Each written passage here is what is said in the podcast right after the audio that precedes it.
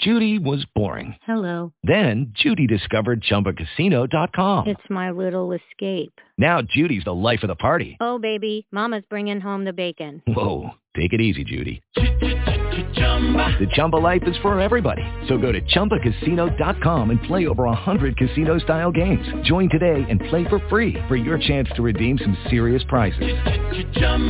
ChumbaCasino.com. No purchase necessary. Void where prohibited by law. 18 plus terms and conditions apply. See website for details. Blog Talk Radio. All right. We're all gonna die. Sunday night, late night radio. What fun. Well, that was One, two, one, two, three, four.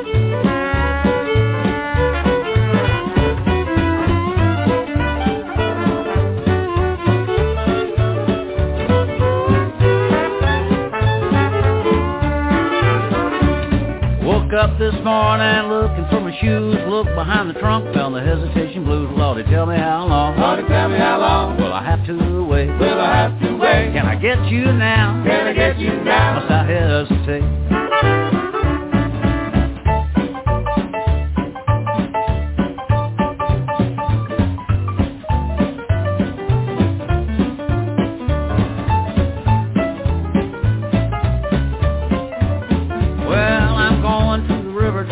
Take a rocking chair. If the blues overtake me, rock away from here. Lordy, tell me how long. Lordy, tell me how long. Will I have to wait? Will I have to wait? Can I get you now? Can I get you now? Must I hesitate?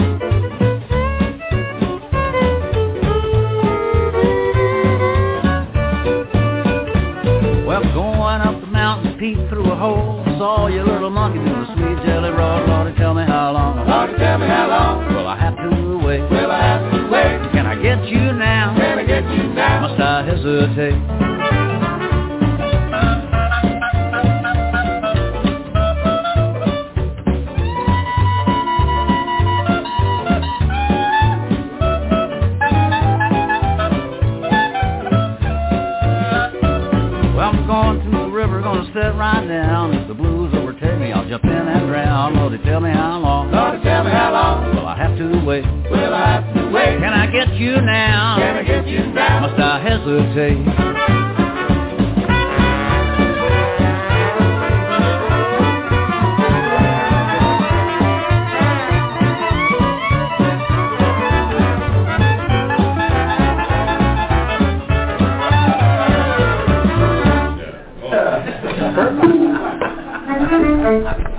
Cool.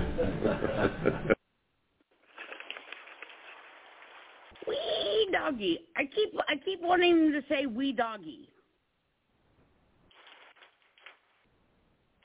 But he never says if wee doggy.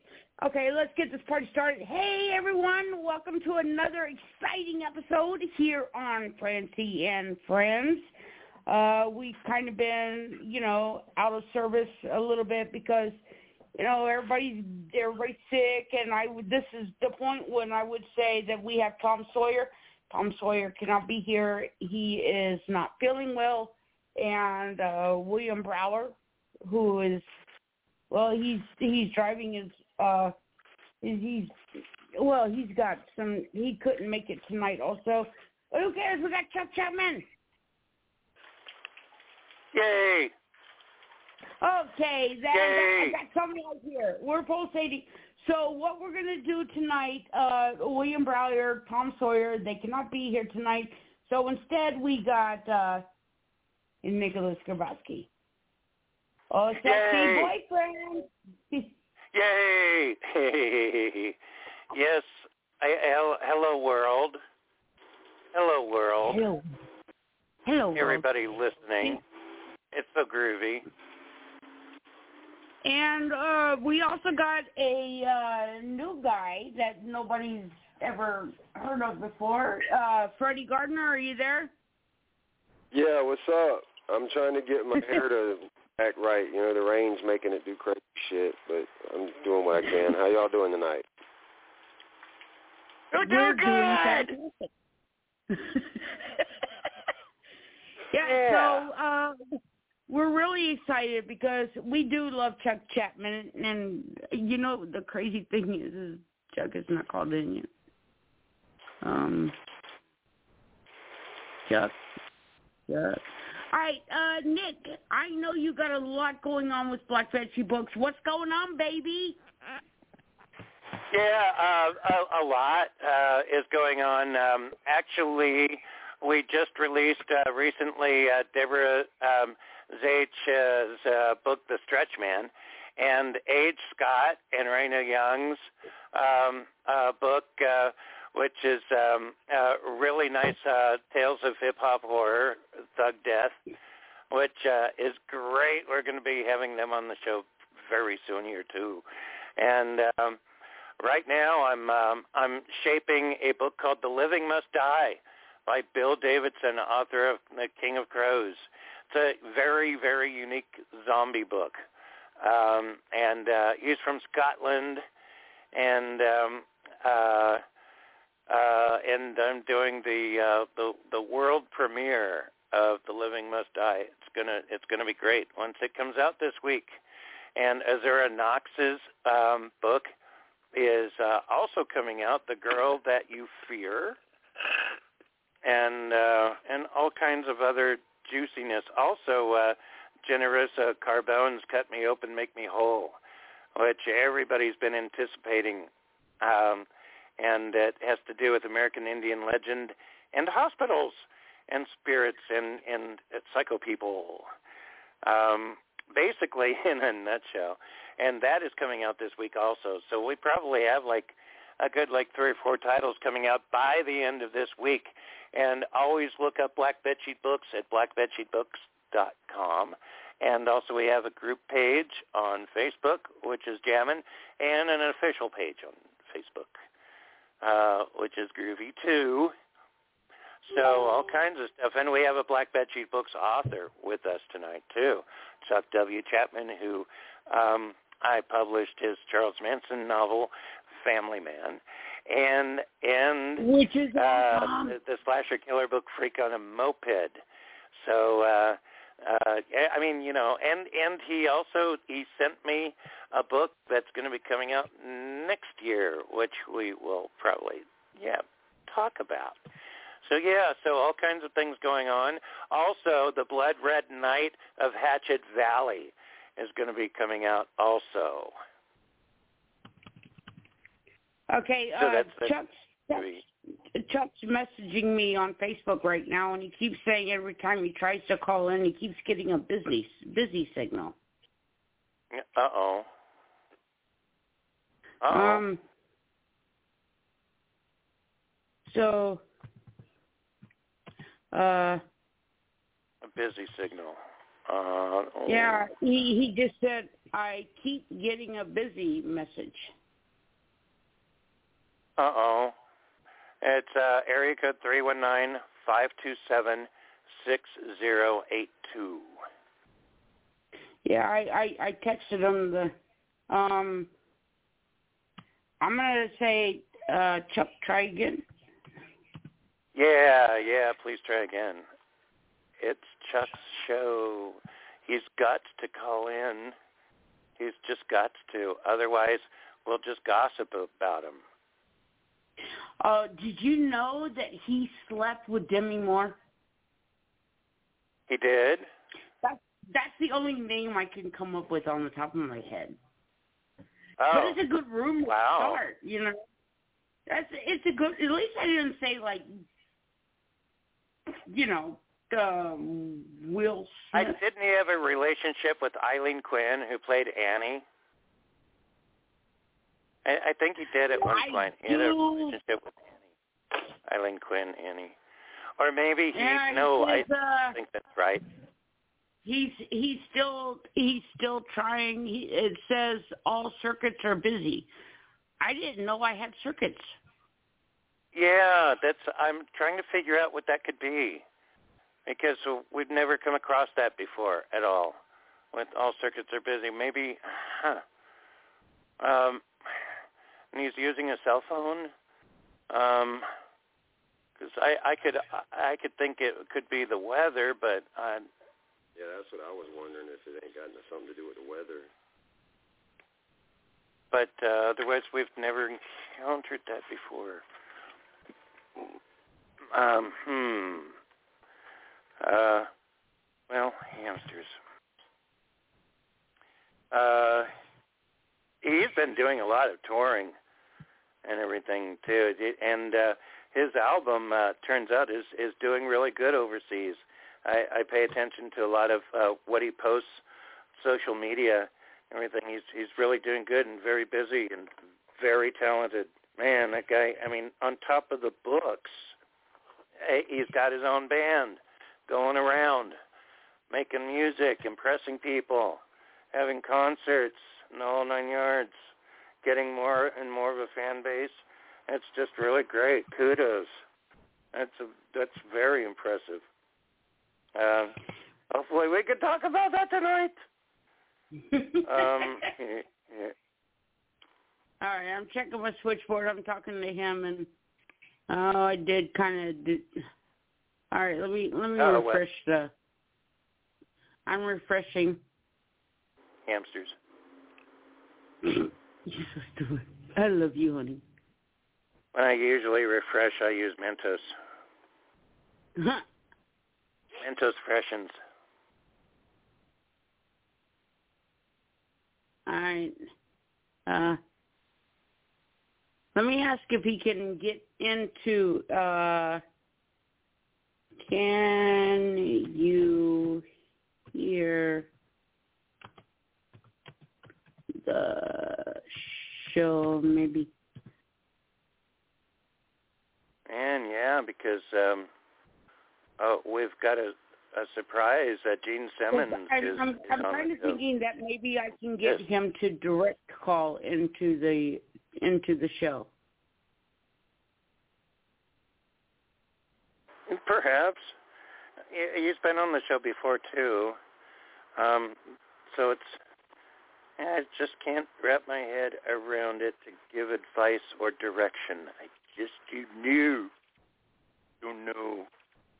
Never experienced it before. There's never been a dial uh, like a busy. Oh come Huh. on, honey. We always have problems with Blog Talk Radio. It's like, oh yeah, it's Sunday night. Well, not not necessarily with Blog Talk Radio, but But with just uh, just stuff. oh wait, wait, wait, wait, wait, wait. We got a caller. Uh, not a ring around the collar. No, nine two nine. You're live. Nine two nine. I think they got stage fright. It's not eight six eight eight six seven five three zero nine. You no, shut, shut, shut, zip it, zip it. While you're doing that, you should probably plug Hon- Honest Amish. Oh yes, that's right. We do got a couple of plugs. Uh, we do have Honest Amish. That is the They're very honest, of the world. And by the way, uh, William Tom. Okay, nine two nine hung up. Uh, William Tom, I promise you, you're gonna get your bars of soap. I wish it was a little bar of soap, bar of soap. I wish it was a little bar of soap, bar of soap. I can go slippy sliding over everybody's hiney. Oh, I wish I was a little bar of soap. And Honest Amish is probably going to kick my ass for doing that song talking about their soap. It is the best soap, in the world. I love it. I love it. I love it. I love it. Nick, You can you have an it. entire soap opera with it. Don't forget Aaron D. Johnston, uh, the who is the uh, leading man, leading on this patron of going to uh, patron. What the heck was that word? Why did I even say that? Anyway, so uh, congratulations, Aaron D. Johnston. You're living the dream right now, selling this Honest Amish soap. Uh, love you to death. Nick, you met him? Super nice yeah, guy. Yeah, yep. He's the guy with the beard, isn't he? Yes, goatee, goatee. He's Got the goat beard. Oh, it's Goat yeah, beard. but it's it's big. It's It huge. is really big. It's huge. So yes, Aaron D. Johnston, uh, Honest Amish, uh, put in the Talking Beards as the code, and you get 15% off of every single order. Trust me, the soap is good. You're going to love it. And then also, we can never forget to the rescue, Tommy Habib out there rescuing the dogs, doing a fantastic job, a great cause. Look at To the Rescue. He, he's not saying donate money, but you know, check him out. He's doing a, he's doing a great job. He's rescuing dogs, and I I and cats. You know, he's not just one. He's rescuing all of them. So check out To the Rescue. Um, there's probably a website near you, and you. Why did I just say there's a website near you? Of course, all you have do is type in, and There's always a website near you. Always, yeah. Y- You know what? You know what? Honest Amish should get together with uh, Tommy Habib because that guy's beard is so big that it could be an animal shelter. Aaron D. Johnston, uh, Nicholas Grabowski's comments has nothing to do with Francie and Friends. You could probably get a, put a, a handful of puppies in there, keep them warm.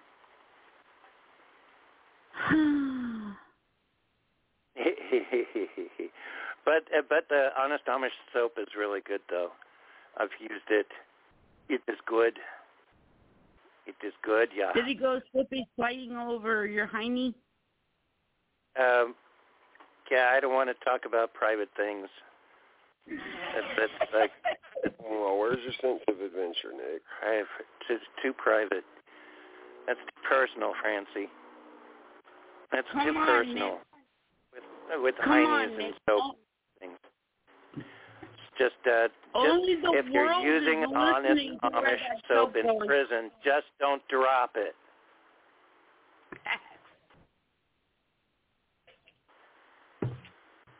okay, I think I think Chuck is having a hard time getting through. Oh, that just. Uh, Um, figure that out. If if if he is, maybe we can schedule it next week. See, has he written back to you on, on Facebook? Um, I just got a ding. Let me see what's going on. Uh, phone is still not connecting. You know what? No, wait, wait, wait. I got an idea. I got an idea. I have an idea. Have an All right. idea. I have an What? idea. Idea. All right. And I got all these pop-ups. I don't even know. All right. He said, uh, send me the number again. What I'm going to ask him for is his phone number, and I could probably call him from the switchboard.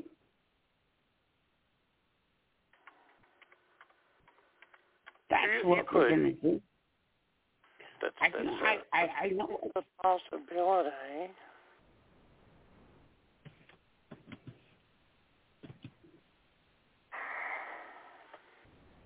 In the meantime, I heard that the gerbils are still at war with the hamsters on the planet Wu. Who's winning? Um, the right, hamsters, as usual. The gerbils always like mess up somehow.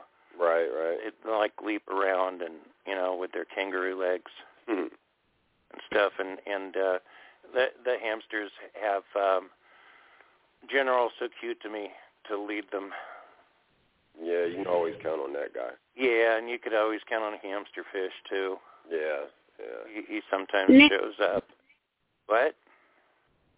Um. Yeah. Okay, hold on. Hold on. I'm I'm trying to do this. I'm. No, Nick, come here real quick. Leave your phone uh, No. behind though. I'm typing to Chuck right now. Yeah.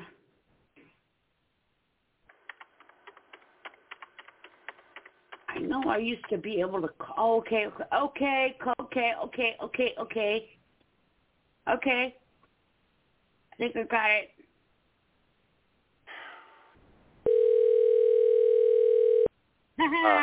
I'm calling Chuck. Hello. Hey, is this Oh, Chuck is that really you? It's it's really me. We finally made it happen. Oh, it is me. I, I I figured it out. I figured it out on my switchboard. It, You it's just saved uh, the switchboard world. just jammed. It's a switchboard just jammed with so many callers that I couldn't get in. No, I don't know. Maybe there's a storm, and then I was like, "Hey, Chuck, give me your phone number, and maybe I can call you." And I figured it out on my switchboard. Oh my gosh, you're the first I, I person think that I there were forces at work. There were forces at work preventing you from, but we overcame. It was We overcame the victory! government. Yay! Victory! It was the government trying to suppress the truth about the Manson case. Hmm. Probably. Or maybe your you case. go. Maybe you're uh, getting up in the world. Maybe they're trying to like suppress you from uh, from changing the world with your music. Oh, And that's it. That's probably it. We will not let Yeah. people be creative. We will feed them the same garbage we've been shoveling down on commercial radio. Sounds legit. okay, we do have Nick here. You know Nick. Uh, we also got a fellow I know South Nick. Carolinian with us tonight. His name is Freddie Gardner. Okay. Hi, Freddie. How's it going, man? Hey man, how you doing? Doing good. I heard you're from Aiken, right? No, um, Greenville. Greenville, okay. Oh. Yes, Francie said you were from Aiken. I I used to stay right in Pillion, which is right next to Aiken. Yeah, Um, no, no, Greenville. Yeah, Greenville. Fran- Francie was off by a couple of hundred miles. Right, I right. lied to you, Freddie. I lied to you. No, Imagine Chuck, that. actually, it's, You, you have the it's state actually great correct. to have you. there's that. It's great to have you back on. I mean, we we totally adore you here at Francie and Friends. And when you say, "I want to come back on," yes, when? Thank you. No, you're you're really a great guy, and uh I was hoping to get some of your songs because we've been YouTubing you all day. I love your song "Torn." Porn? I, I don't have a song called Porn. That that's a that's my personal life. Torn. Oh, okay. Different different thing. Different subject matter. I was like, no, I've been watching you. That was you all day. You do have a song called "Torn," right? I do have a song called Torn. Correct. Torn with a T. okay, Yes. good. yes, I love that song. Well, thank you. I love that song. In fact, it's, I, I just listened to it before we uploaded. I love your song "Torn." Um, how how how? I mean, is that a personal thing or was that like? How did you come up with the song? Because I love that song. Um, I think I, I think everybody has experienced their share of heartbreak, and I've probably experienced and caused my share of mine. So um, it's just about that. It's about an experience that everyone has had. Everyone's had their heart broken and had a hard time getting over it. So that's what Torn's about. It's, it's not a specific instance, just a just a thing that happens. You know, it's not about one particular thing. It's about all 300 of the times it's happened. So. Oh wow! Because the, the, the song does Well, that's sound not very many. well, it, it's about 50-50. I've probably had my heart broken about 150, and I've probably broken hearts about 150. So I guess it equals out. You, you Ah, get what you put in, right? You do. you get what you put in, and people get what they deserve. That sounds like uh, that's a Kid Rock song, isn't it? no. But uh, you know, you you're getting what you deserve with all the stuff that I've been following you on. Um, when you put enough energy and everything into it, you do get results. And you've been touring, and you've got two books out so far. Another book next year, early next yeah, year. Yeah, I'm still I'm still waiting on that one. How's that one coming along, Nick? Uh, it's coming along all right, but I've got to get Christmas stuff out first. So I'm focusing on, well, I, um, on uh, but uh, but that Christmas. Uh, but I I think um, that one uh, I'm going to slate for the beginning of February. Okay. Yeah, all said and done. Uh, so you're going to like help usher in the first couple of months of the new year right before spring. So you're going to be Yeah, spring ready, which is our best. Yeah, believe it or not, uh, it even beats Christmas. Spring releases are really important around here. So you're going to be Well, just in time, just um, um, about a month and a half prior to that, and then um, uh, and then it'll start like um, snowballing. Well, there's a lot So- of um, horror conventions and stuff in March, February and March and stuff. So I definitely want to get it for those if possible because, you know, I've got people already asking, you know, that already have the other two books and when when is your next one coming out? So, so that's a good thing. Yeah, tell people what it's called and what it's about and everything. For a Oh, second I have, yeah. It's gotten. Oh, tell them now. Okay. Yeah, tell them now. it's called. Oh, Okay. now. Yeah. I thought you meant like yeah. I've been telling people, and they're like, "When's it coming out?" Um, it's called Poetry, Lyrics, and Other Cries for Help, and it is a collection of my poetry, my song lyrics, and my short stories. Nice.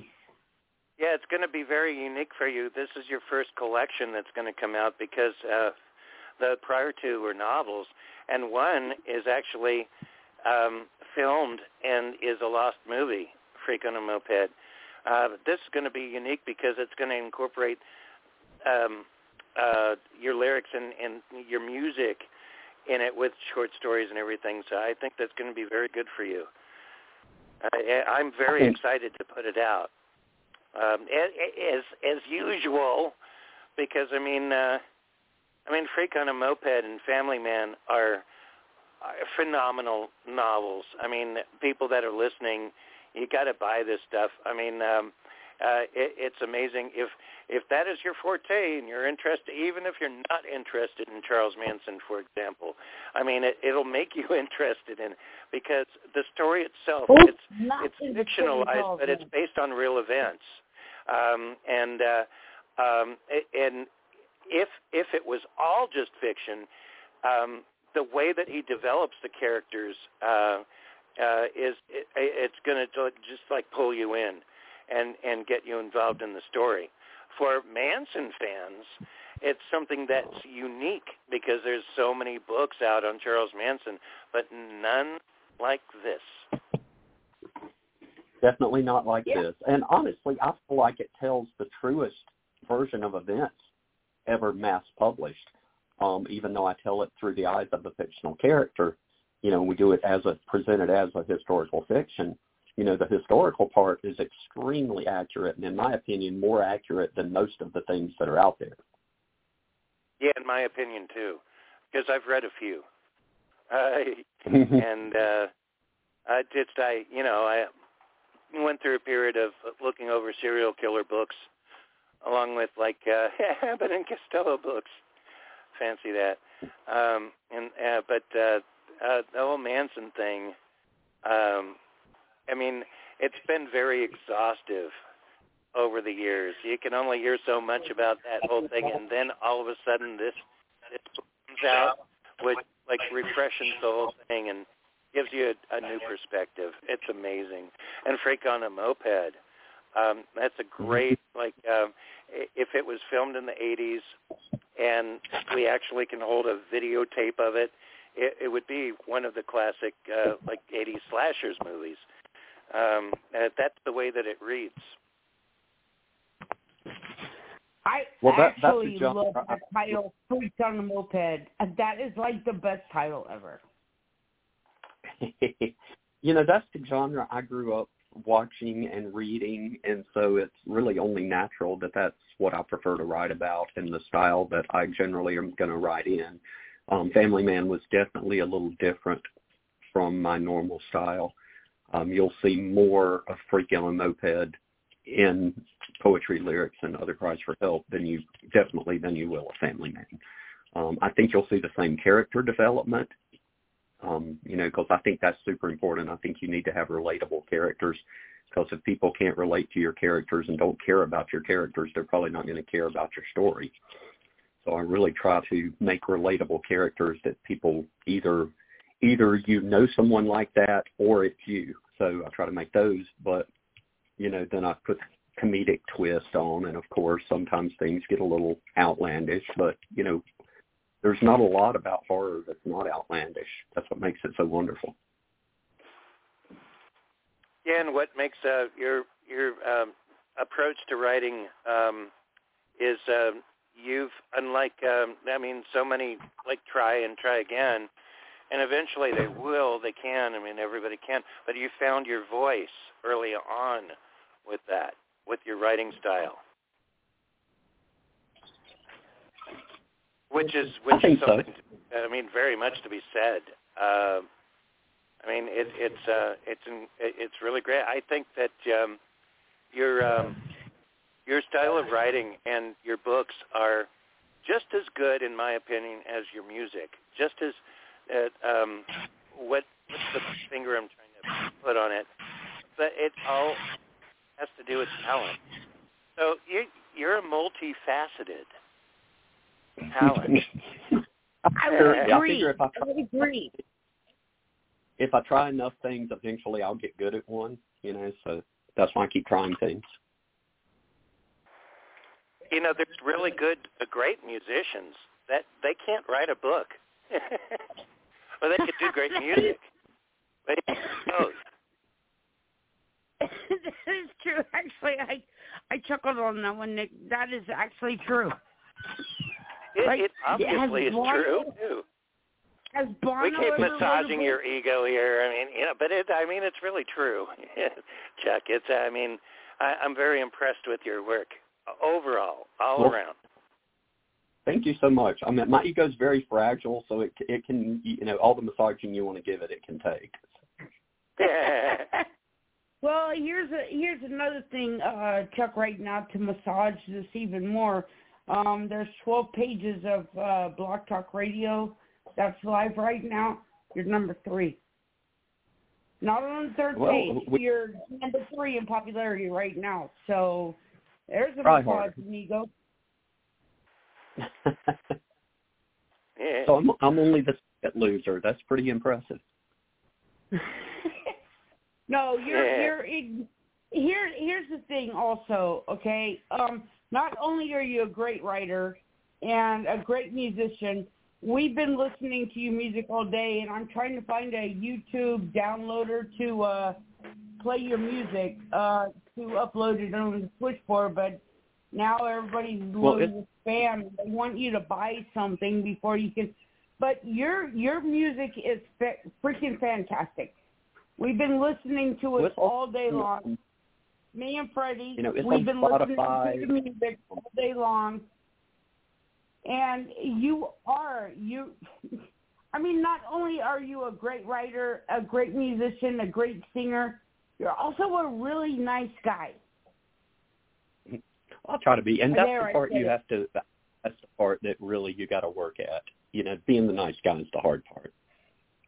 Yeah. It Talk is- about it your touring. You've been doing a lot of that. Yeah, we've been staying pretty busy. Um, we're, as far as I know, right now we're done for the year. We um, actually had a show Friday night. That was our last scheduled show for um, 22, which is nice. Um, give me a little bit of free time. Maybe I can actually even get back to writing. I've already started on the fourth book, so um, so hopefully I can get back on that a little bit. Plus, we have a new you know, we have a record deal with Bentley Records. so they're they're the one that put out Burn It Down, the most recent out, and they want another record next year as well. Started writing songs for it already, so I've got about four tunes written for it. I've got to come up with six or seven more for it.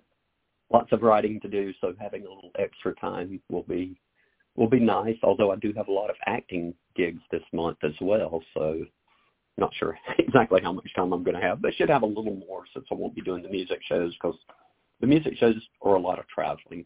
Um, as of now, I think we've done or had shows booked in South Carolina, North Carolina, Georgia, Florida, and Virginia.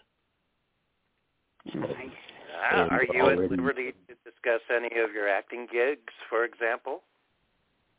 Um, sure. Mostly what I'm doing right now is I'm doing a dinner theater show here locally called the Dinner Detective, which is a murder mystery show in which I play um, one of the detectives. So it's a lot, it's about um, probably 60%, 40% improv. So every show is a little different. You have, you know, your killer's the same, your motives are the same, but you interact with the crowd a lot, and obviously the crowd's different every night. So that interaction's different every night.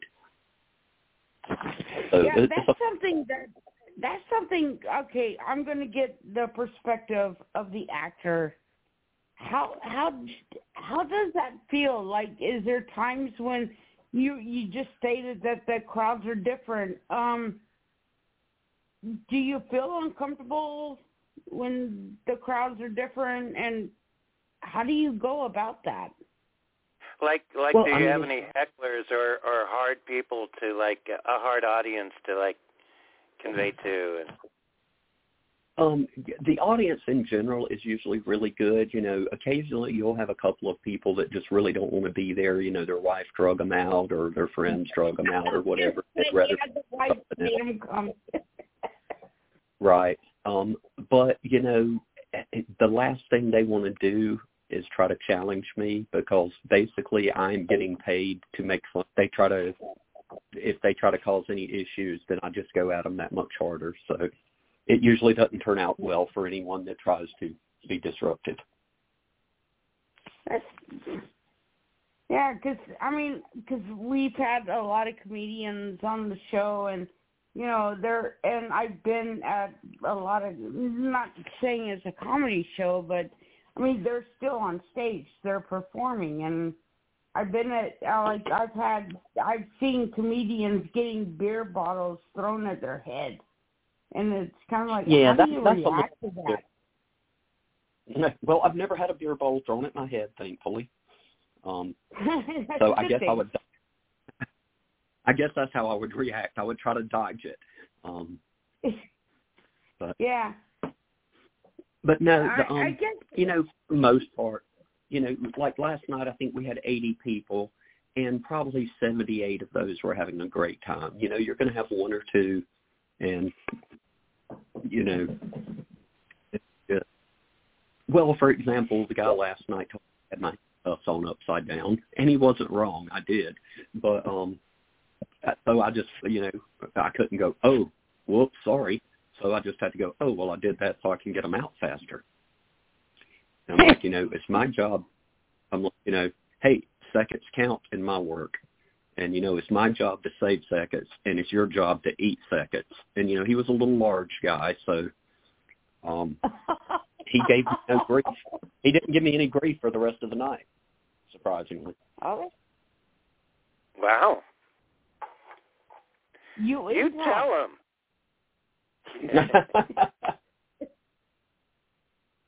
No, that that's actually that's actually a really good step. because I mean, well, performing you know, live, it's it's it's not an easy task. You know, I'm more comfortable on a stage than I am off of a stage. So I mean, I feel more natural, even though I get to play a character. So you know, if you're on a stage, you get to be who you want to be instead of who you are. So that's what makes it very rewarding for me performing, whether it be music or um, you know, an acting gig or whatever. At that point, I can live in fantasy land, and you know, either I have that I am that character at that point. And you know, of course, musically I've created, you know, as far as I'm concerned, it doesn't matter if I'm playing to a crowd of, you know, 25 or 30 people or if I'm playing to a crowd of 5 or 600. You know, when I step on that stage, I'm a rock star and as far as I'm concerned, I'm playing Madison Square Garden. So nice. that's kind of the attitude. And that's what I do, just like, you know, my character my detective character, you know, he's a very suave ladies man, you know, who don't take crap from nobody. So I can be mm-hmm. that. If somebody crap, it's my job to throw it back at them.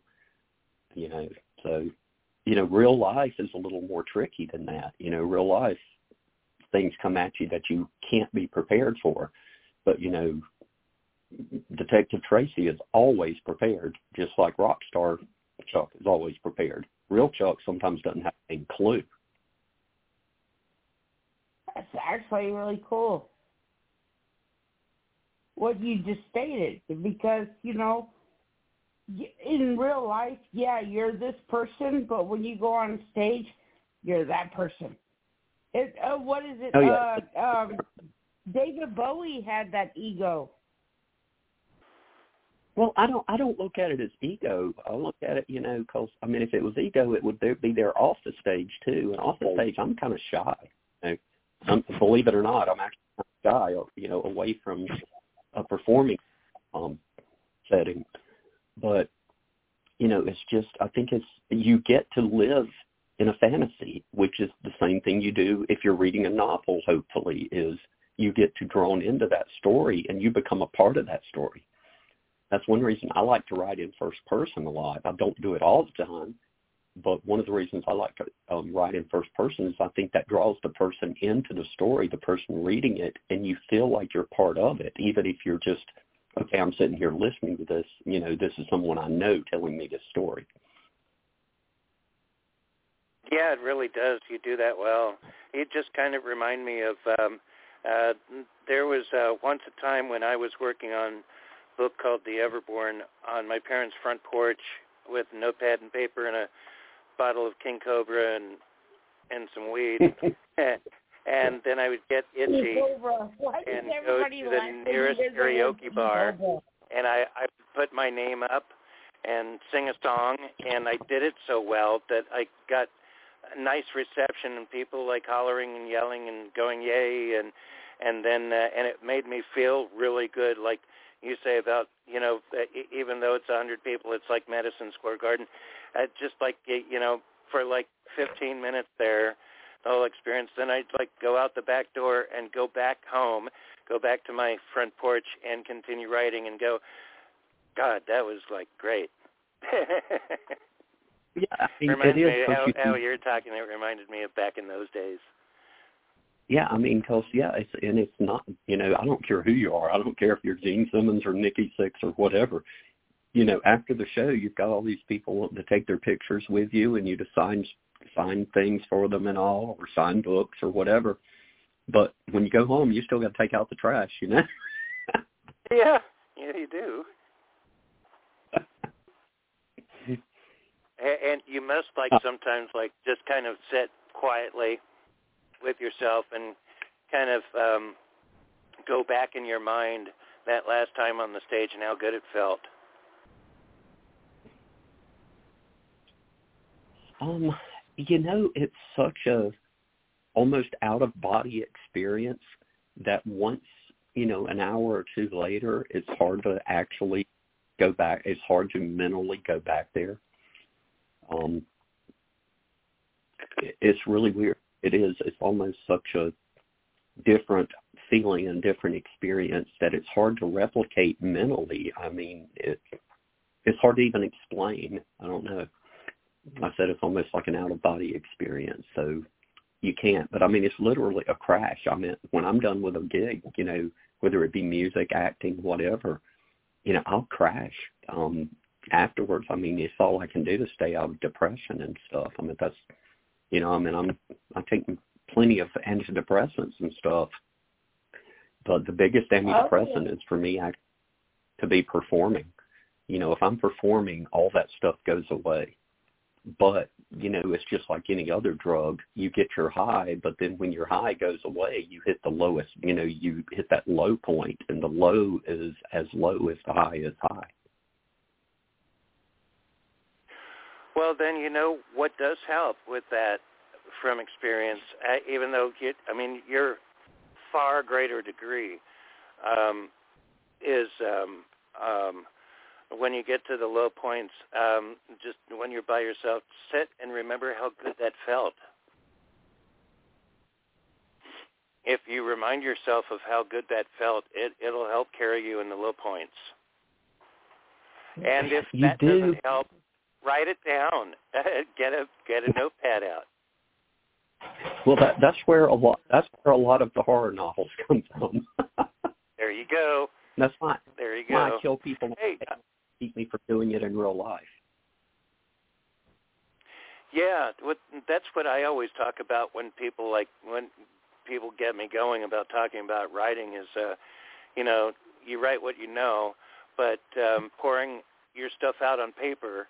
And I, I've said this many times before. There'd be a lot less school shooters if these kids just learned how to put it out on paper instead. Well, so you know, uh, writing is they therapy, you know. even- yeah, they don't even make them learn to write anymore. You know, they're doing everything on computers now, and I mean, I think that's a big part of a big part of the problems.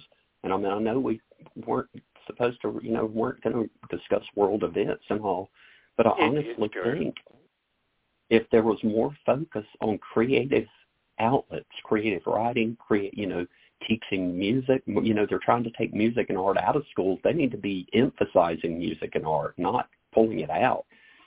I Um, so, absolutely you know, agree. more- you know, more ways to get that creative expression, enough energy, and those, you know, those feelings and those emotions out of you it can relieve that. I mean, would it solve all problems? No, but I'll, you know, I'll bet it would be a major help in some of them. Uh, yes, sure. And um, on top of that, you'll be surprised to find that when other people see that work of yours, they can relate to it. And so, uh, understanding that when people say, "Hey, I, I relate to this," and you know, it it um, that always helps too. Like the a- Well, that and that- affirmation. I think the biggest thing is that anytime you struggle with depression or any kind of emotional or mental um, disorders or issues, you always think you're the only one. You think nobody ever felt like this but you. You you know nobody has ever experienced these emotions, these issues, these problems but you. And I think that that does help. You know, if you see it in art, then you know, okay, somebody is going through this, and especially if it's someone you you know, admire or respect or whatever. That's why for years I tried to hide that and, you know, felt ashamed of it. And lately I'm just like, okay, I'm going to be upfront about this. I'm going to let people know because if there's somebody out there that enjoys my work, enjoys my music, enjoys my writing or whatever, and I can encourage them and let them know that they're not alone, you know, and that there's Uh, help out yeah, there, there's, other people uh, like you. You're, you're you're talking about this, and I really had a personal experience with this. Um, my younger brother, he's he's my younger brother. He's the smart one. He's the one who's got everything together. You know, and that's what we thought. You know, um, he sent us me and my mom. He sent us a text message on Facebook together and he's like, Hey, I've already taken the medication. The pain has been going on for so long. I've already taken the medication. I just want to let you guys know that I love you. And uh this is goodbye. Thankfully, the medication that he took didn't work. That make sense? Yeah, it's, it's a major issue. That's another, you know, another part of, I think, the bigger part. You know, they're going after guns and they're, you know, sending billions of dollars to a country that we have zero interest or assets or reason to be spending those money when there's people here suffering in America with mental health issues that can't get help, that can't afford medication, that can't get in, you know, if you're not rich, you're not going to get in a treatment facility that's really going to be able to help you. You know, our government really needs to focus and put their money on mental health in America, and they would be amazed at how many of these shootings and these mass killings and people driving through crowds and stuff, how many of those things would go away. That's yeah, that's absolutely true. true. I, I think they're doing it on purpose, some of them, but that's that's for another story. Um, you almost what I wanted to ask you, I didn't change the subject a little bit, but uh, I, I've been wanting to um, ask you this tonight about I, I, uh, yeah, I wanted to talk your about music and your band. Um, uh, how did who's involved in your band? How did that form? Do you have the same band members um, each time that you go on tour, or is is it the Chuck W. Chapman band? Do they have input? Blah blah blah. Um, it it I've been in music so long, and I got mostly out of it for quite a while, and one of my biggest regrets is that I did kind of abandon music for a while just because a I thought I was too old. I, you know, I'd been to a certain level, thought I'd reached the pinnacle, and I probably did um, of where I was going to get, and it was just, you know, I got away from it. One of my biggest regrets, and now I have the opportunity to get back in, so I got back in and I dove in with both feet. Um, so um, the drummer Joe Tanay is my drummer. Joe played with me in a cover band for about 12 years, but that was over 10 years ago. Um, so he was he was with me um, way back then, and we he played drums on the little four song EP I put out in 2020 that Uh-huh. ended up leading to the deal with Bentley Records and stuff so that we put the new album out. Um, a guy named Todd Duncan is my bass player. Todd has been, we started trying to put something together like before COVID. Nothing really ever happened until this record deal came apart, uh, came about. And, you know, he was, of course, the first call I made, you know, and then Joe. So that nucleus was there. And then it took us forever to find a lead guitar player that was suitable. And, you know, I mean, there's not a lot of money in original music. Unfortunately, people would rather play bands to play the same crap that they hear on the radio every single day than to actually come up with something creative and new and different. Oh, like uh, the- cover- yeah, like a lot of top forty bands that just get gigs in uh, bars for yeah, I mean, you know, so the cover, it's you know, so most of the musicians that want to play, especially the older guys, they want to just make some extra money, so they're going to play in the cover bands and you know not care about creating and making original music. And I was just tired of doing that, you know. Plus, I had these songs, I had this, you know, these things that I want to get out because again, it's you know expressing yourself, it's getting this these stories out there. Well, you know, a song is just a three minute book, you know, or a four minute book or whatever. So um so it was hard to get people. So I actually um a friend of mine that we met through the movie I did through He Drives at Night. Some of his music was in my film and um he plays for several people. Um he plays with Al Harlow who was in Prism. He played with Thor. So um I just reached out to him and said, "Hey man, you know I'm having trouble getting a lead guitar player for this. I have this record deal. I've got a deadline. I need to get these songs recorded. Would you be willing to help me out?" So um he was gracious enough to do it and just went above and beyond the call of duty. A guy named Kevin Stewart Swain um, from Ontario, and um, then um, init- eventually I found a local guy here that I had strangely enough went to high school with, but he had moved away and he was moving back. So um Perry Dillard, I said, we had known each other since high school. So when he was moving back to the area and he saw that I was looking for someone, he reached out and so that's been the fit. So that's been the four and so that's the touring band and that will more than likely be the band. Hopefully that will be the band for a while now and going forward. I just used my name for a couple of reasons. One, I have had experience so much before where you lose members and stuff and it just made it easier. If it's my name, then if I do lose members, and I hope I don't, but if I do, then it's still me. Um, also, I already had a decent online presence because of the film work I've done, because of the books, and then already had that online presence on the, with Chuck W. Chapman. So I didn't want to start over and have to build a new online presence. And also, I got the record deal as Chuck W. Chapman because that's what I released the EP under. So it just made things a lot easier just to keep it that way. Uh, that's so. Uh, so uh, most of the music is yours, or um, do you have any band input, or how how's how does that work? Well, so far I've written everything. I write the, um, you know, I write the music and lyrics.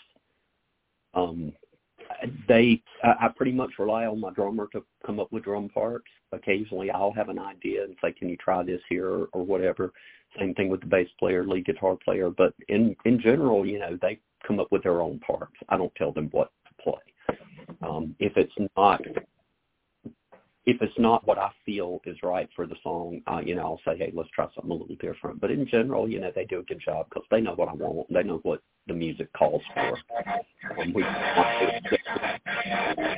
Great. I got you playing in the background right now. I, I hear that. Oh. oh. Let's, let's, let's play it. Hey, Mo, look. Let's, there you are. Let's play a song. Can you hear it? I can hear it. All right, let's let's do it. All right, let's take a timeout. Well, no, we're not taking a timeout. We're playing your music.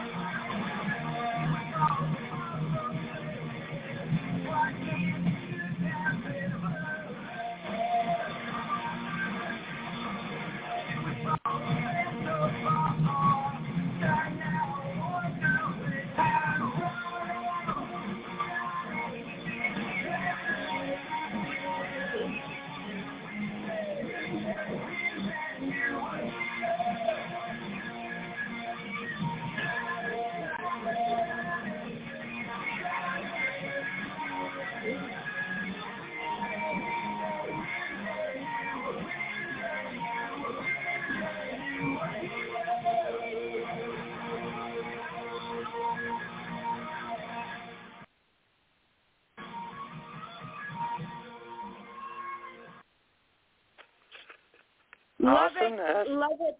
Yeah, love that it, flaps, love man. I like that. Love it. Love it. Did you say that flaps? Flaps with an S. Hey. Love it. Love it. Love it. Love it. That is like the. I mean, you got the metal guitar. You got everything. Everything is. Love it. Period. Put a stamp on it. Like, love it. Yeah, it was it was a little echoey and and and stuff yeah, out, the, out here. we got a couple of phones Yeah, on. she she uh, didn't upload on it uh, because of con- time constraints and I, things. I uh, was to but, it was uh, straight from YouTube the. Uh, uploader, and uh, that thingy. was the best I can give you. If I tried to download the song onto the MP3, load it up on the switchboard, I had to like look at all the spam, and I'm like, no, next. And I did take a nap. I'm sorry. but it is Yeah. on Spotify and iTunes and Apple Music and Deezer and basically anywhere that you could want to find it, it is available. So you can just look up Chuck W. Absolutely. Chapman and hear the Hey, hear the been, real uh, version. doing really good uh, overseas. I hear there's a South African thingy.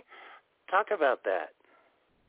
Um, yeah, some radio station in I think Nigeria, um, just kind of picked up on it and it went to number one on their station. Um, Nice. so that, and they've been playing it pretty much nonstop from the time it first came out. And um, it also went to it um, went to number five on the rock single charts in England, and I mean it was right there Ah. with like Metallica, you know, Bruce Springsteen and Metallica, and there I am, you know, right there in the middle of it. So that was really cool. Oh wow, wow! Yeah, wouldn't that be great if you got so big in like Nigeria that they paid for a plane trip and a concert, and and there's all these Nigerian people like rocking to your music.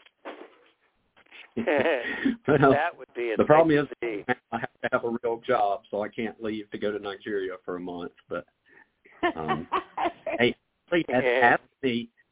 you know, they did reach out to me and said that they would be willing to sponsor a tour there and stuff. But like I said, right now we're not point that we can all quit our jobs and you know go play to Nigeria for a month or anything. yeah. And my luck, I would end up in a South African prison, and and there's no way that Wouldn't Biden would trade to get me. Uh, when you're there, you got to be aware of those Nigerian scams. You heard of those? That's just a joke. At, Nigerian 911, I even have a there's there's a book that somebody gave me all about the um there's uh, India now is the hub for like calling you and saying that they're Microsoft, but uh it was Nigeria. Your music changed them, Chuck. you know, this Nigerian prince keeps reaching out to me, but you know, Prince, a, a real prince, legitimately. no, it's an old scam where the Nigerian Yeah, prince that's sends you a scam, Nick. Okay, yeah. please do not reach out to the Nigerian prince. Yeah, yeah. or I'm a. Nigerian prince. You know, if you'll send me a thousand dollars, I will send you a million. You know. yeah. So Nick, please, if you get that, eh, I got I got the joke before you did. Please do not send him a thousand dollars.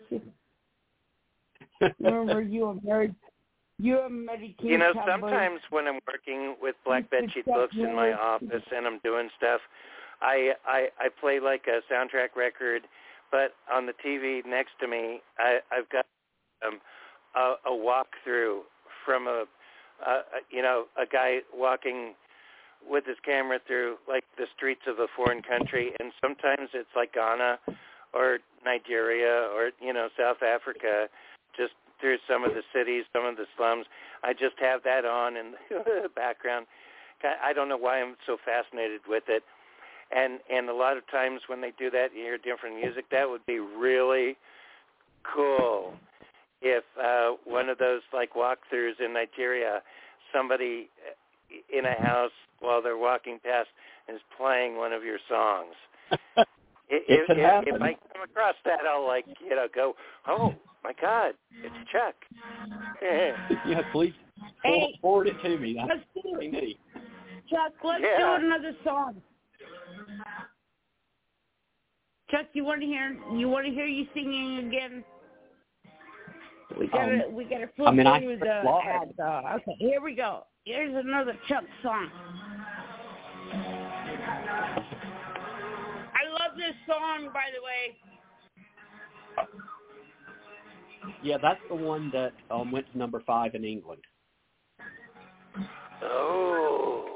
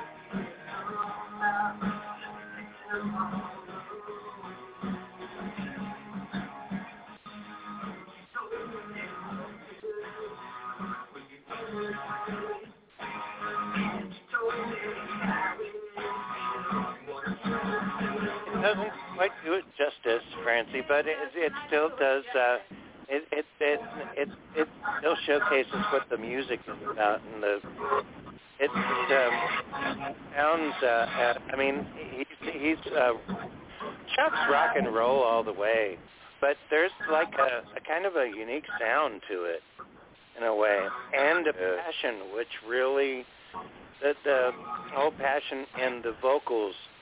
Um,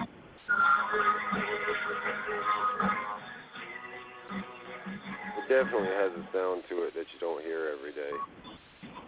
Like that. Yeah, Yeah. you know, earlier I was talking about with um Chuck's um finding his voice early on uh with his books. Um it's the same thing with the music. You know, he's found his voice so if you listen to uh Chuck Chapman's music enough, you'll be able to distinguish it right away from others, which is something to be said about uh, all creative aspects of everything, whether it's book, music, acting. You know, when you have a uniqueness, people actually know. You know, oh, that's Harrison Ford. Oh, you know, that's uh, Aerosmith. That's Steven Tyler's voice. Oh, that's oh, that's that style, or Ozzy Osbourne and stuff. So I think that Chuck, uh, this point in his life, if I may say so, Chuck, uh, you've found your voice in um, all aspects of, of your career going from this point forward and, and beyond. What do you What do you think? Uh, Yeah, I think I've come to the point that you know I am what I am now. It's not necessarily, uh, you know, I'll listen to stuff and some of my favorite bands. I'll go, oh, I want to write a song that sounds like that, and I'll do that, and it'll still sound like me, no matter how hard I try to sound like something else. So it's kind of, you know, I'm gonna, You're not trying to It's like some. Well, maybe Well. you you got inspiration from other people, but I mean, still, it's uh, it's uniquely you. So you got your stamp on everything that you do. I do for better or worse. It's definitively me, that's for sure. Yeah. and, and that's really great. And that's um that's one thing that if you keep going the way that you're going and everything, you're probably not going to need that job of yours. Hopefully, at some point in the future, that would we be- all have to have a side job, make a living, or something, you know, to pay the bills. But I mean, man, you know, you're not only do you have this this unknown side job, but you've been touring as a musician and you have books out and you do your acting gig. So when do you sleep? uh, not that often. Yeah. I generally, if I have a day off, today was my first day off in about three weeks from not having either work or performance of some sort or something. So if I have a day off, I do end up sleeping for most of it. But other than that, that's about it. Wow, yeah. Well, talk about ambition and the whole nine yards. Uh, it's amazing person. The world must pay attention. And and by the way, um, I'm privileged to have published you. And I'm privileged to have you have published me. And I, you know, have all. No, really, I've always said, you know, I'm so grateful for you doing that and you believing in me for those because, you know, I don't know if my writing would have ever gotten out there without you. Um, so I mean, Well, you you have my that. eternal. Um, You know, you if, now if Random House comes calling now, you know, but um, we may uh, may have to but otherwise, you know, I couldn't. I have no interest in working with anyone else. You've been great to me, and I appreciate it, man. Thank you. I, I appreciate you coming to me and um, showing me. Uh, well, you know, I. Oh,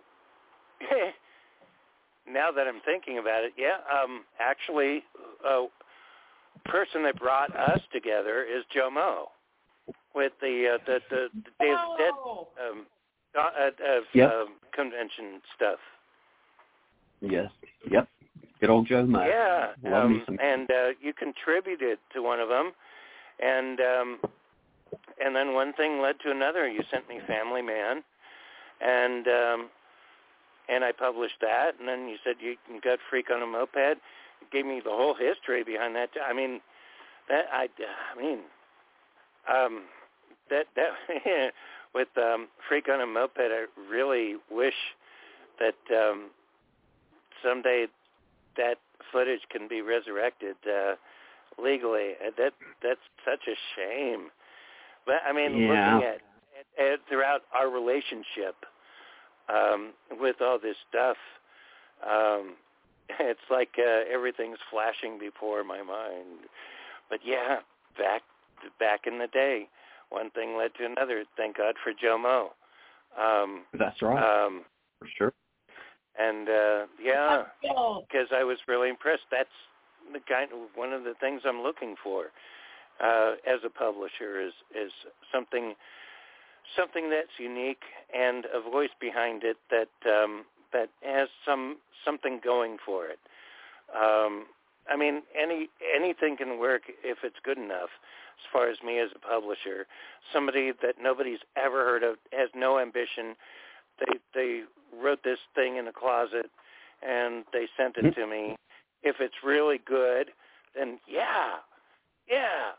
But when somebody sends something to me and they have um, an ambition attached to it and they have other things going on, that makes it more, you know, better. I mean, because the stuff I've published of yours, you're going around saying, I, I have this. Buy it along with your music and everything. And it, it, it, this is something else I do. So, you know, it's attached to you with a greater ambition. Um, and I wish all of my authors, like, um, had that kind of going for them. I mean, everybody's unique, and everybody has their own lives. No point. You know, to me, there's no point doing this if you don't want, you know, to share it with people. I mean, if you just write stories for yourself or write music for yourself, that's fine. If if that's what you want to do, But if you feel like you're given these things, these are gifts, then you should give them away. You know, you and I don't mean give them away as in not charge for them. I mean make them available for, for public consumption. Um, but not just that though, but like we were talking about before about depression, um, is uh, it's an outlet, and if you show it to the world, you will find that people uh, will relate to that. And so, uh, just writing, writing shit down, and then presenting it to the world, um, and and doing it right. I mean, I get a lot of submissions where people make attempts and they just they they don't know how to write and everything's all sloppy and every it's like you have to you have to take it seriously and you have to do the right grammar. You have to you know because writing is well, an art form. You have to yeah, convey I mean, every, it to the world on paper with words. And then you right, can I mean, let your soul out once you learn that dialogue yeah, you know, to me, everyone's writing a book. You know, every, eh, eh, so many people you talk to, oh, I'm, I'm writing a book. I'm writing a book. Well, it, but they never get it out. You know, and I don't yes, know. I Everyone, it's one that one thinks so is so easy, but you know, if you don't put work into it and you don't put effort into it, nobody's going to read it. Or if they do, they're never going to read anything else you write.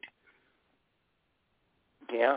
You know, yeah. if I send up to you is because I feel like it's good enough for people to read or to to see.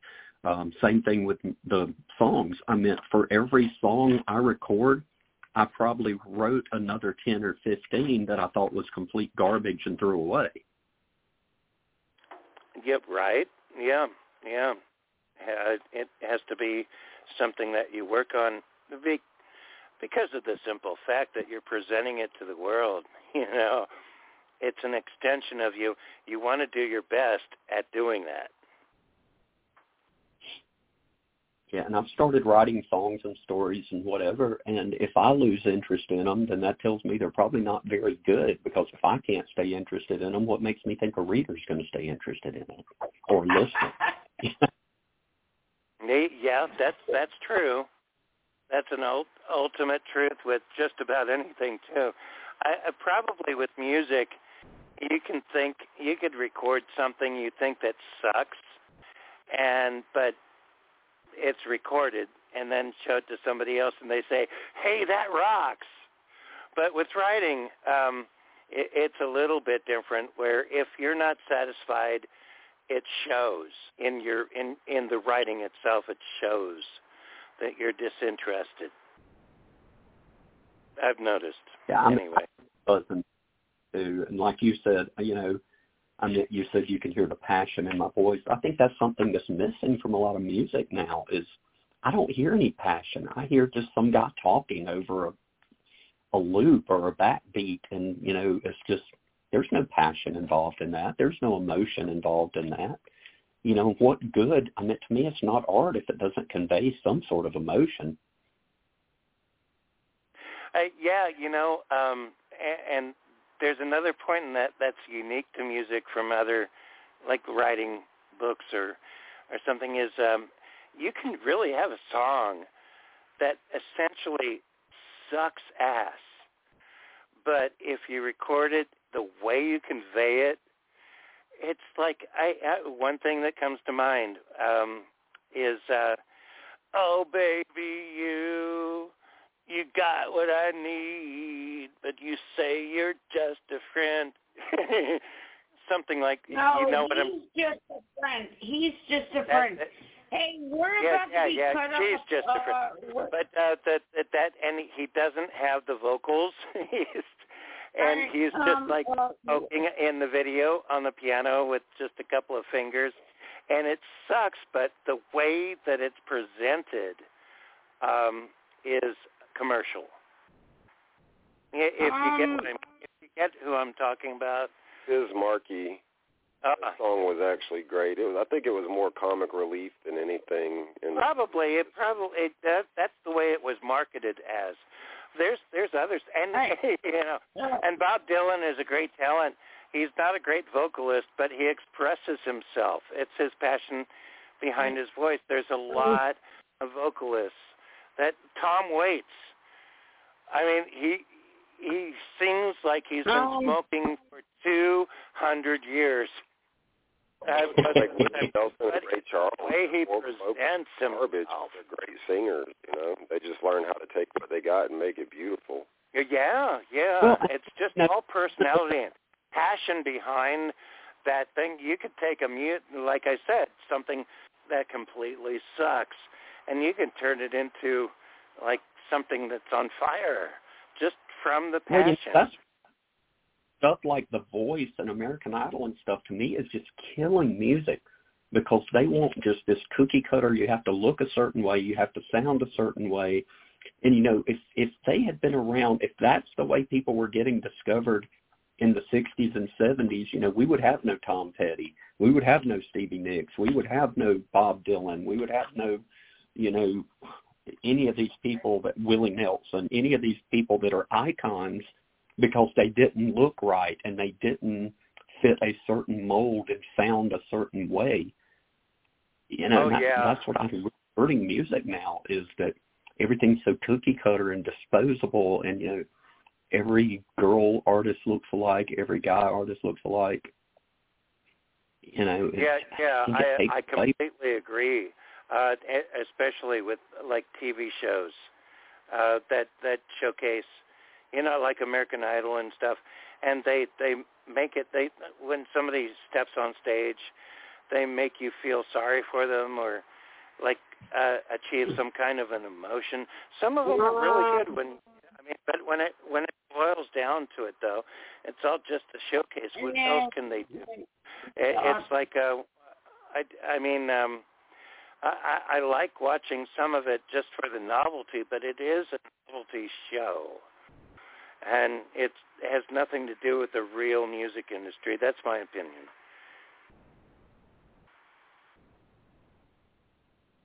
yeah, there's there's great bands. There are so many good bands out there and good artists out here playing every club on every weekend that they're playing to like 15 people and 20 people that they'll never get a chance just because you know they're not getting they're they're not 27 and beautiful you know and have that certain voice and that's just a shame you know nobody looks to discover bands that are out there kicking their butt trying to do it their old way anymore. You know, if you've got to win some contest, and I mean that's just and sad. you know what, part Chuck? of There once was a time where, uh, like in the hair band days in the '80s, uh, where if you toured a lot and just like you know gave it your all, um, if your music was good enough, you'll get attention as they always did, and they had Right. no um, American Idol back in those days. That was raw shit. And nowadays it's all like candy coated. yeah, exactly. Yeah, yeah. I I get a hundred percent what you're saying. I see it like you know, like like I see it with the well I can see, so I can't really. So let's see, who have we? Uh, we pissed off modern music fans. We've pissed off um the Well, government. that's what we do on and Friends. We piss off everybody. okay. I was just going down seeing who we had who we've missed, you know, so we make sure we don't leave anybody out. Well, You know, a lot of stuff piss about your music too is um off any it, you it's know um did a good job. it's it's not like the pop stuff nowadays, and there's some good rock um, nowadays that exists, but it's not like back in the day. Your stuff to me is like more back in the day. Uh, it's it's that raw like, um, and it's not exactly garage band. It's um, the the stuff that you recorded um, is um, a little more than that. Um, but it, it I, but it's rock and roll, man, and it's like uh, everything that um, that uh, that the passion and you, you know, the passion talking about all that. I could go on and on. We, what time is it? We could go for three hours about me talking about your shit.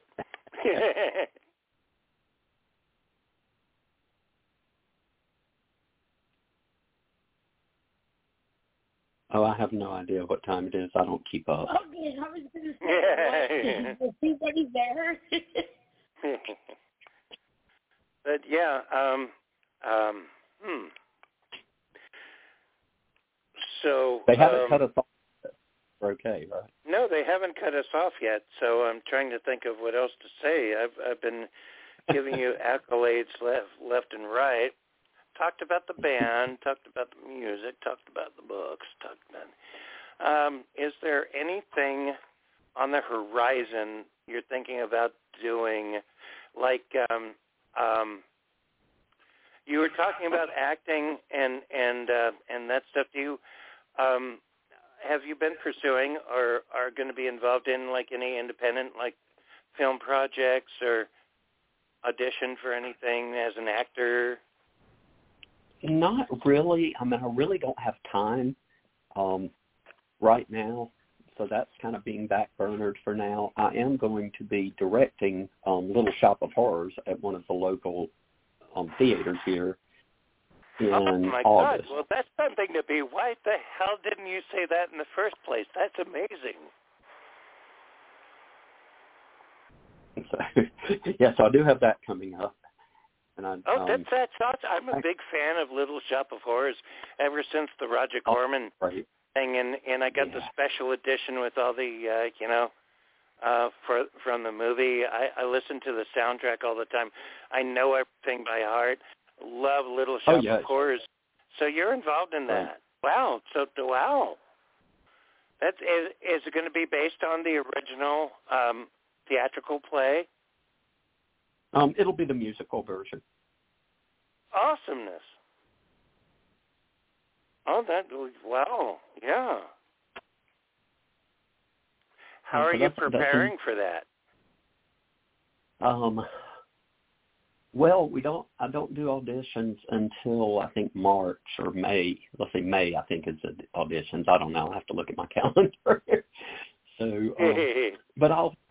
But sometime after the first of the year, I'll pull out the script and start reading and read through it again, and just go ahead and start getting it mentally. You know, I have my set pretty much in mind already, so I'll just start mentally constructing my blocking. Um, for anyone that doesn't know what blocking is, that is the movements that the actors make when they're saying their lines or singing or whatever they're doing. So I'll go through and and, you you, know, I you've just got my- it like uh, all together with uh, like the puppetry work and the stage settings and the whole thing. Right. Yeah. So I'll just you know kind of go through all that in my head and then start making notes in the margins of the script about what I want to happen at each of these points and stuff. And you know, by the time we start doing um, rehearsals, then I'll have all that pretty much already written out and prepared, so I can start giving it to the actors then. Because you know, I like as an actor myself, I, I hate to rehearse and not have my set in place and not have my blocking in place because to me all those things kind of um interlock and relate to each other and to me it's hard to really learn your lines until you know your movements and you know what you're working around and stuff so i try to get those in place as quickly as possible to make it easier for the Ah. actors so, so i'll try to does, have all uh, that This uh, production does this production have anything to do with um, uh, your other stage work? Uh, no no this is totally separate this will just be at a, um, oh, I was a local totally community separate with different like people like finan- financing and everything. Yeah, like I said, it's just a community theater, a local live theater. So Yeah, I, I, I, I just, yeah. you know what? you just keep impressing me over and over. You keep impressing me with all the stuff you do. You're just you- you're doing a little shop of horrors. You're you're a stage actor with the, that, and and then you you're you got a band with your original music, and you've got two books, three next year, and uh, and hopefully I mean you, you you got to be freaking kidding me. and and I'm a big, like I said, Little Shop of Horse fan. That's so. um when that starts to happen, uh, uh, uh, keep letting me know, and I'll like you know promote that, and, uh, or well, at I mean, least you know, you know like um, you know, the wow. Um, send me photos, something. I can do that. Yeah, it, you know, it's Progress. just a local production, That- wow. But it's fun. I mean, like I said, I, I feel like I was born to entertain. You know, I like making people laugh. I like making people smile, making people forget their problems for a while. You know, hey, that rhymed. That needs to be a song or something. I was going to say that rhymed. Yeah. I have to write that one down before I forget it. Yeah. But I mean, it really is. I, I really feel like that's sort of my purpose in life. So Wow. you know that's I enjoy doing that stuff. I mean, it it helps. It makes me happy to see other people happy. Uh, yeah, yeah. Well, you know, that's that's the way it works for us creators. All right, wanna make we are enjoy about to no longer be live. Uh oh. An hour and a half. Well- Hey, uh, I want to thank you guys for having me. you, Chuck. Usual. I'm gonna It's great call you. talking Oh yeah, all. yeah. Thanks, Chuck, um, and uh, for everything you do. And uh, we're going to get this book going, um, as said, for like the beginning of February, around about. And I'll keep you posted with that, and keep me posted with everything you do. And I'll exploit it Yeah. on on social media. That, that this I have is my author. first. Check out what my author is doing now. Yeah, I have my Yeah? first horror convention February seventeenth, so it'd be nice to have those books in before then. awesomeness. Oh, I, I'll make that a point. yeah, because that's a I'll big one. So it'd be love to have them by then. Yeah, oh, definitely. That's going to be groovy cool. I thank you Ah, for everything you do. We we uh, really I and we appreciate you. And uh, Well, like I said before, I'm really glad like um, that Jomo introduced us with that initial short story, and it led to a beautiful friendship stuff. And you got to, For sure. whenever you're in California, especially, let me know. Let us know. Uh, I definitely uh, will. and, uh, that that would be awesome. That I mean, I'd love to meet you in person someday, and not We at my try to make funeral. yeah, we'll try to make that happen. Yes. Yes, indeedy. Definitely. All right. So, So, uh, yes, dear. So, Freddie. Yes, sir. Yeah, there's Freddie. Freddie, do you have any uh, like questions uh, for Chuck? Uh, not that I can think of at the moment. Oh, groovy. I'm a little new to this, man. I'm kind of. Yeah. Yeah, it's like Freddie, don't worry, you're just gonna go live around the world. He's like, what? right, right. But it was All right. good to meet you, man. You sound like a very interesting person, repping for Well, thank you, South. Carolina. You know, like that. Representing South Carolina, SK in town. Representing, man. Yeah, it's it's twelve thirty here on the East Coast, so Freddie's probably going to sleep already. Oh man, I, I got such a strange case of insomnia and a weird sleep schedule, and it just, it just doesn't work that way for me. Yeah, I came from South Carolina to California. He's like, what time is it? Oh, I- I'm three hours uh, behind. Yeah. right. Chuck, I'm, I'm about to you. um, finish up this book, uh, this really great zombie book um, from uh, Bill Davidson in Scotland. Um, that's uh, one of the most unique ones I've read, and there's many. uh, I'll um, bet. so I'm going to probably announce that tomorrow. We're about to and uh, have like about three or four more coming up by the end of this week. So you know, and, uh, we're really this actually this year with Black Bed Sheet. Um, I've come out with more books, 15 so far, than I have in the past uh, at least six or seven years. Um, and uh, by the end of this year, I'll probably have 20. so, um, wow, you've been very busy, very busy. I, I stay up until like four o'clock in the morning we're, doing. We're about to be cut off. Uh, Chuck, is it okay if I call you just for a few minutes after the show? Sure, sure thing. All right. Groovy, groovy, good. All right. Okay, Sunday Chuck, night, late I, night radio. As always, what I really fun. appreciate you. Well, that was One, two, one, two, three, four.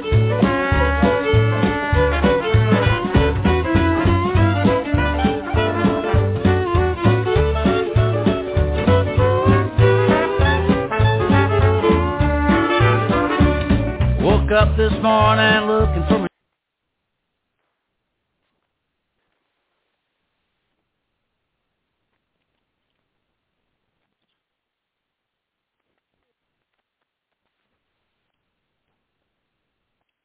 With the Lucky Land Slots, you can get lucky just about anywhere. This is your captain speaking. Uh, we've got clear runway and the weather's fine, but we're just going to circle up here a while and uh, get lucky. No, no, nothing like that. It's just these cash prizes add up quick. So I suggest you sit back, keep your tray table upright, and start getting lucky. Play for free at LuckyLandSlots.com. Are you feeling lucky? No purchase necessary. Void where prohibited by law. 18 plus terms and conditions apply. See website for details.